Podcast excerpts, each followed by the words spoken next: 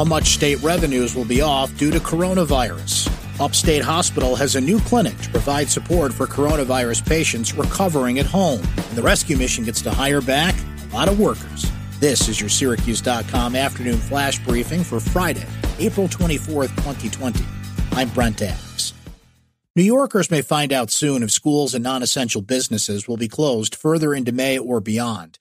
State leaders are looking at whether to extend the shutdowns now and will have a decision in about a week, according to Governor Cuomo, who extended the closures until May 15th last week. He said he wants to announce any extension far enough in advance to give people time to plan. Cuomo first closed schools and businesses in March to slow the spread of the coronavirus pandemic in the state. Cuomo also said today the state is working on whether and how to extend previous relief on mortgages and evictions.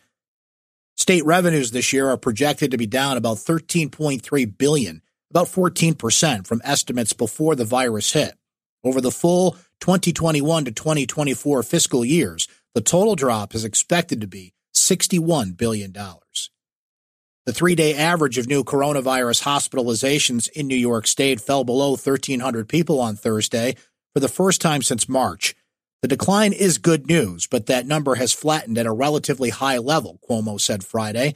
That's troubling and shows the need for caution in the weeks ahead. Another 422 people in New York died due to the virus on Thursday. A total of 16,162 people in the state have now died in the pandemic. Upstate University Hospital has opened a new clinic to provide support for coronavirus patients recovering at home. The service is for patients who were treated and released from Upstate an upstate emergency department or tested positive at the upstate testing site. The clinic connects patients with a primary care doctor and schedules daily telehealth conferences with an upstate doctor who can assess their symptoms. Many of the patients do not have primary care physicians and do not speak English. The rescue mission is hiring back all 285 workers it laid off a month ago, but most won't actually return to work after being put on the payroll.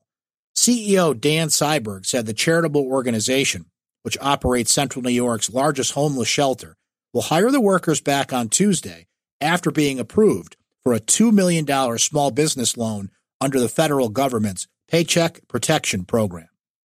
At your Syracuse.com afternoon flash briefing for Friday, April 24th, 2020.